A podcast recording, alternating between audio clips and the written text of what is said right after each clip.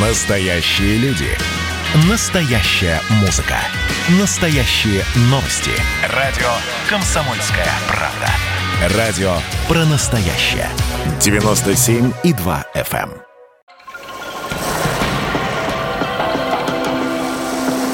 Водная среда. На радио «Комсомольская правда». Добрый день, друзья. Продолжает свою работу открытая студия «Комсомольской правды» на полях Санкт-Петербургского международного экономического форума. Меня зовут Антон Челышев. Я с огромным удовольствием приветствую нашего гостя, руководитель Федерального агентства водных ресурсов Дмитрий Кириллов. Дмитрий Михайлович, здравствуйте. Добрый день. Сегодня у нас программа «Водная среда» записывается вот на форуме КМЭФ 2021. Давайте начнем э, с вопросов зеленой экономики. Но хорошо, если к зеленой экономике мы более-менее привыкли, уже примерно понимаем, что это такое, то вот словосочетание синяя экономика пока не всеми правильно интерпретируется. Давайте для начала разберемся, чем синяя экономика отличается от зеленой. Понятно, что зеленая экономика – это экономика природосбережения, энергоэффективности, э, разумного, скажем так, использования природных ресурсов, их восстановления, сохранения, в том числе для будущих поколений и баланса, собственно говоря, экономического развития и состояния окружающей среды. Э, Синяя экономика, э, с одной стороны, в широком смысле является сегментом вот такого бережного отношения к природе, а вместе с тем имеет свой уклон. А, Это, прежде всего, экономика океанов, экономика социально-экономического развития прибрежных территорий и экономика сохранения водных объектов. Как вы знаете, на прибрежных территориях океана живет порядка 80% населения Земли. Э, Когда мы говорим прибрежная, это примерно зона там, 100 километров и более, которая прилегает к э, морям, э, иным водным объектам. И сохранение океана на сегодняшний день, да, использование его ресурсов, э, изучение его. И есть э, задача, скажем так, в том числе синей экономики. Уточняющий вопрос. То есть вот синяя экономика это про что? Это про то, как правильно, что еще можно из океана забрать там в плане ресурсов всевозможных? Или все-таки как то, что в океане есть, сэкономить, сохранить там, не знаю, для будущих поколений или, может быть, для нашего же поколения, но вот на потом оставить, чтобы не есть все сразу? Как говорили наши предшественники, экономика должна быть экономной, поэтому, конечно, экономика в том числе и о рациональном и разумном использовании ресурсов океанов. Но э, используя, сохраняя, э, имеется в виду и проблемы мусора, которые накопились в океане, да, мы знаем про эти все пластиковые острова. Э, вместе с тем, это, безусловно, огромный потенциал социально-экономического развития прибрежных регионов. А Имеется в виду и судоходство, без которого невозможно международное сообщение, грузооборот, грузоперевозки. Вот недавно у нас на Суэцком канале случилась авария, и весь мир на себя прочувствовал важность всего лишь одной водной артерии, соединяющей материки и народы. А Это прежде всего также использование водных биоресурсов. Развитие прибрежных территорий с точки зрения вовлечения их в использование рекреационного и туристического потенциала. И, в общем, синяя экономика вот об этом, но, э, опять же, используя, сохраняя и приумножая. То есть синяя экономика – это экономика воды в той или иной э, степени. Да? То есть правильно ли я понимаю, что правильно ли мы все понимаем, что э, пришло время вкладываться в воду?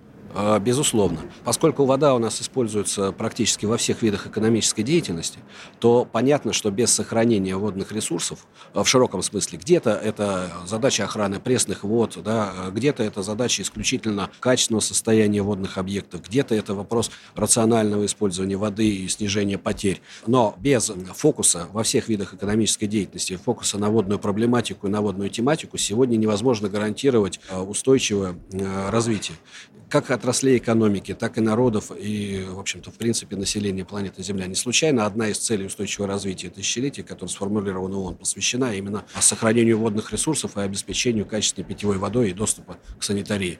Конечно, в этой связи э, голубая экономика на сегодняшний день, хоть и является неким новым оттенком большой экологической повестки, э, но выходит на первый план. Как с учетом вообще сохранения природы, так и с точки зрения климатических э, изменений и климатического фактора, связанного с адаптацией. Потому что, например, на воде климатические изменения будут сказываться, ну, пожалуй, в первую очередь. Какие-то острова, не буду, не хотелось бы тут страшило рисовать, да, но с учетом роста уровня мирового океана, какие-то острова могут уйти под воду.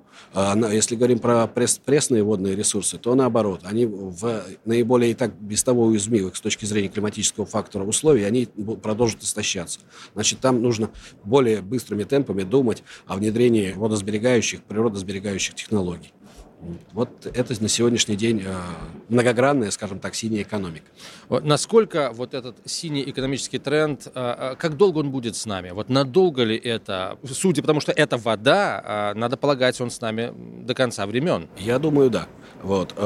Поскольку, в принципе, есть запрос, например, на, условно говоря, природосберегающие, не то что даже технологии, а скорее уже даже на образ жизни, мышления. И вода как один из ключевых факторов, поскольку без воды невозможно представить жизнь, э, не в естественных ее условиях существования, не с точки зрения там, а, промышленных революций и так далее.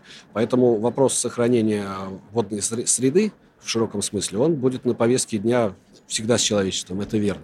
Можно ли каким-то образом вот оценить объемы той самой синей или голубой экономики? Сколько это в долларах, в рабочих местах? Ну, на сегодняшний день, по оценкам экспертов ООН, э, доля синей экономики в мире уже составляет порядка трех э, с лишним триллионов долларов. Это, в принципе, огромная цифра, а, но при этом надо же понимать, что, например, даже добыча углеводородов на шельфе – это тоже элемент на сегодняшний день голубой экономики, потому что к шельфовым проектам предъявляются совершенно другие экологические требования с учетом хрупкости экосистемы, раз, с учетом сложности технологий добычи. Поэтому даже мне показалось, что эти экспертные оценки, они немножко скромны. На самом деле цифры, наверное, может быть, и в два, и в три раза больше уже сейчас. А с точки зрения потенциала, именно неизученности океана, то я думаю, что потенциал там, в принципе, огромный. И наша задача, по большому счету, и инструментами э, стимулирования э, разумного, и налоговой, и преференции, и, с одной стороны, с другой стороны, установления э, довольно жестких требований по охране окружающей среды, именно двигаться в сторону э, развития синей экономики в дальнейшем интересы, э, скажем так, глобальных игроков, которые на, на этом рынке присутствуют и, и будут заходить э, еще, они ясны. И вот хочется понять, не затмят ли, скажем так, бизнес-интересы здесь потребности самой водной отрасли, отрасли по сбережению воды, и не уйдут ли ее интересы там, на второй план – уступив место бизнес-интересам. Хочется надеяться, сказать, что бизнес понимает, что все-таки вода – это ресурс не безграничный, и в любом случае его хочешь, не хочешь, придется защищать? Ну, понимаете, для этого и есть государство, э, и э, межгосударственное сотрудничество. Это уже задача регулятора – создавать соответствующие правила игры, по которым бизнес будет развиваться. Ну, наверное, если спросить любого нормального бизнесмена, вряд ли бы он сказал, что ему так уж сильно хочется вкладываться и в природоохранные проекты и так далее. Но вместе с тем, на сегодняшний день, с учетом именно Э, философии людей, уже даже ну, не народов, а всего, наверное, населения планеты Земля, каждый бизнесмен становится ответственным и начинает об этом думать, потому что он понимает, что у него есть углеродный след, у него есть налоги, в том числе экологические углеродные. У него есть сертификация, зеленая там или синяя, как мы говорим. И это все сказывается на конкурентности его продукции. А, и если он хочет быть, э, соответствовать рынку, требованиям рынка, быть конкурентоспособным, он эти требования соблюдает. А задача государства и правительств э, эти требования формировать и следить за их исполнением тогда мы, в принципе, э, найдем баланс между экономическим развитием этого сектора да, и сохранением его как, во-первых, уникальной экосистемы, а во-вторых, как э, среды обитания не только, так сказать, многих видов живых организмов, но и человека прежде всего. Вот мы сейчас, опять же, привыкаем к словосочетанию углеродный след, а ведь есть еще и водный след. Я имею в виду не только водоемкость производств, но даже элементарной потери воды при транспортировке, которые зачастую тоже каких-то чудовищных, на самом деле, э, цифр достигают, там, в зависимости от, от страны к стране, от отрасли к отрасли. Вот если говорить о нашей стране, то что в первую очередь необходимо сделать для того, чтобы этот водный след уменьшить? Что касается водного следа, есть мнение ряда экспертов, которые говорят о том, что, наверное, водный след – следующий большой шаг в природоохранном регулировании после климатического, после углеродного.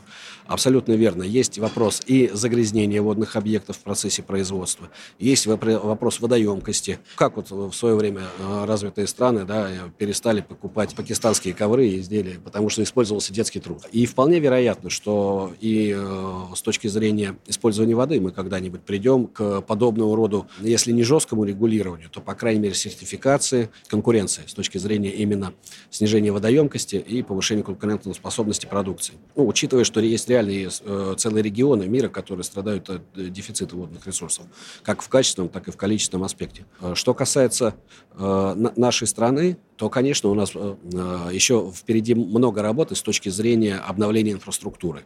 Мы сегодня реализуем государственные программы и развитие сельского хозяйства. Вот недавно буквально на правительстве была одобрена новая государственная программа. Мы сегодня реализуем в составе национального проекта «Экология» проекты по э, модернизации очистных сооружений вот, жилищно-коммунального хозяйства. Внедряем наилучшие доступные технологии в промышленности с точки зрения в том числе локальных очистных сооружений вот, и снижения воздействия на окружающую среду как по выбросам, так и по сбросам, как по выбросам воздуха, загрязняющих веществ так и по сбросам водные объекты.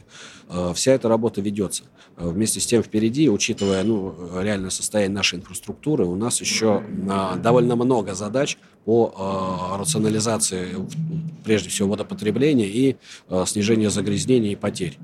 Мы знаем, что у нас порядка 3, до 30% сегодня доходят потери воды в среднем по стране по сектору жилищно-коммунального хозяйства и сельского хозяйства, прежде всего, орошения. Вот. В этой связи, конечно, а самое это главное, что если мы говорим именно про потери э, при изъятии, да, они ключевым образом сказываются именно в вододефицитных наших, регионах нашей страны. Вот таких, как юг там, России, вот, отдельные э, районы, э, скажем, юга Сибири тоже. Вот. Там эта тема наиболее чувствительная, и, конечно, мы эти вопросы там должны решать в первую очередь, чтобы обеспечить, прежде всего, ну, условия существования и людей, и развития отраслей экономики. Глава Федерального агентства водных ресурсов Дмитрий Кириллов э, в гостях в нашей открытой студии, где мы проводим программу «Водная среда». Меня зовут Антон Чалышев. Очень скоро продолжим.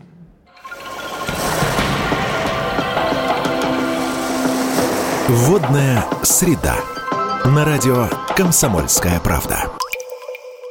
Мы продолжаем «Это водная среда», и сегодня мы работаем на площадке Санкт-Петербургского международного экономического форума в открытой студии «Комсомольской правды». Глава Федерального агентства водных ресурсов Дмитрий Кириллов в нашей студии. Дмитрий Михайлович, а, давайте продолжим разговор. Как вы оцениваете текущее положение и перспективы развития э, синей экономики в разных российских регионах? Где есть успехи, где, соответственно, их пока, может быть, не так много? Да, ну, мы в первой части уже обсудили, да, скажем так, такой с, да. отчасти собирательный образ синей экономики. Понятно, что он же, это мы сегодня его так обобщенно э, называем, а он возник не сегодня и не вчера. Вот. Если мы говорим про развитие, скажем так, рыболовства, про развитие аквакультуры, или развитие э, использования рекреационного э, потенциала водных объектов, вот, мирового океана, морей, вот, развитие судоходства, то все это, конечно, у нас есть. И у нас здесь есть хороший и опыт, и конкурентные преимущества, учитывая протяженность э, границ России, которые проходят, 70% границ проходят по, именно по, вод, по водным объектам, вот, и только там порядка 30 по суше. Вот. Понятно, что у нас есть черноморские регионы, да, где развит туризм и рекреация, помимо всего прочего. Да. А, есть наши северные моря, а, где активно развивается и судоходство, и э, Северный морской путь, э, и, который связан в том числе с освоением прибрежных территорий, вот, а освоением, опять же, на новом технологическом укладе, и который, в принципе, вдохнет в жизнь, в э, новую жизнь, вот, во все наше скажем так, побережье Северного Ледовитого океана. Это и наши дальневосточные регионы, и Японское море. Вот.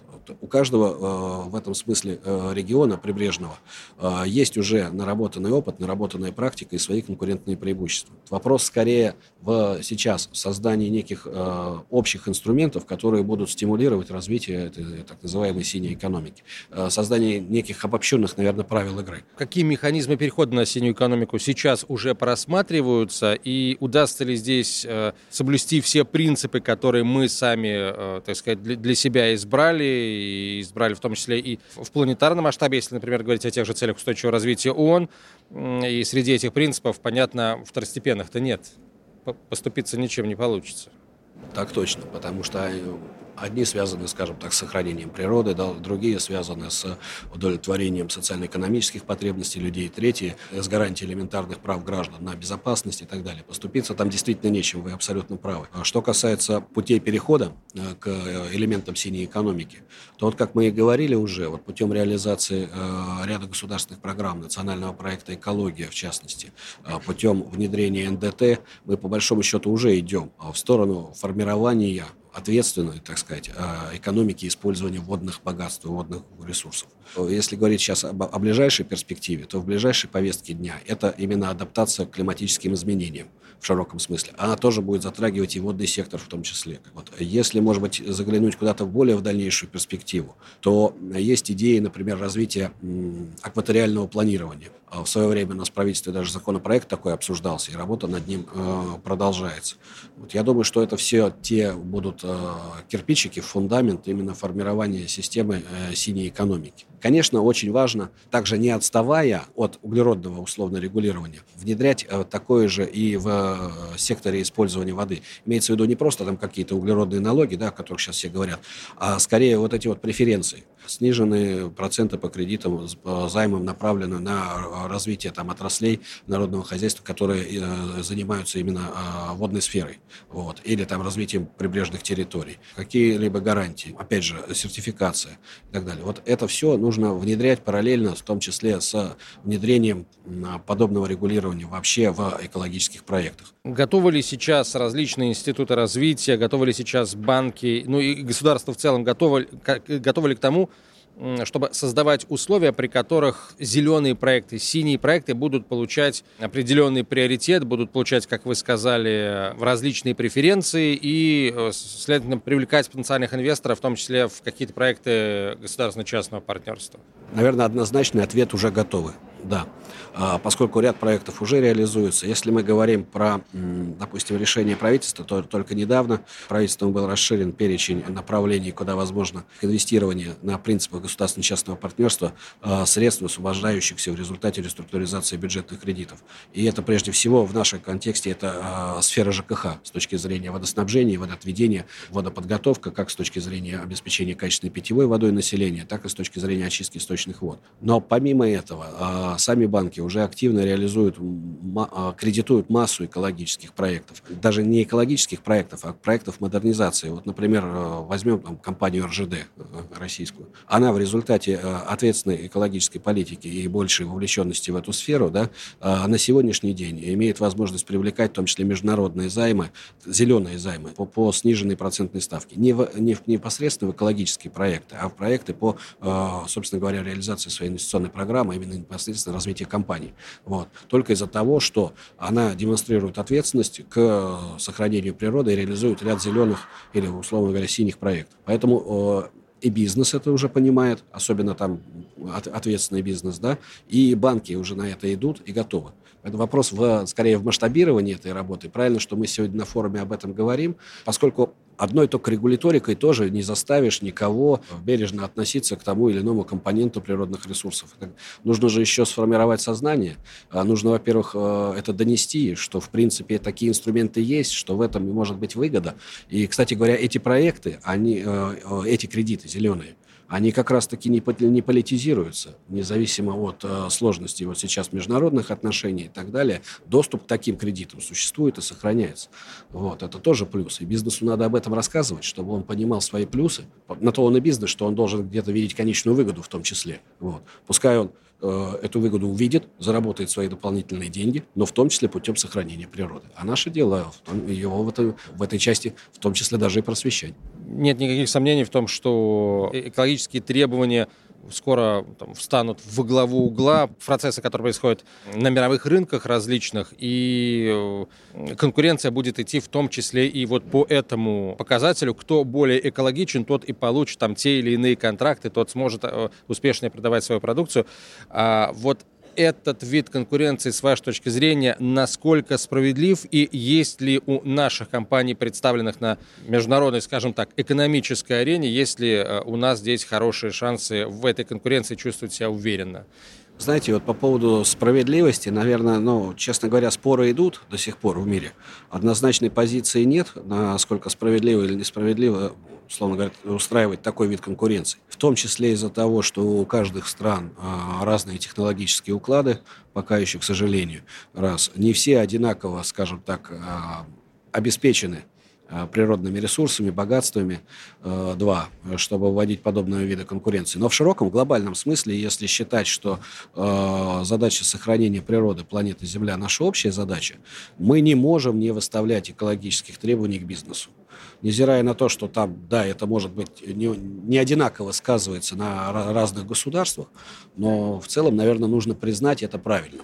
А, точно так же, как любое государство внутри своей страны занимается экологической повесткой, экологическим регулированием, наверное, разумно, что сегодня это экологическое регулирование выходит уже, скажем так, э, входит в повестку международной экономической конкуренции.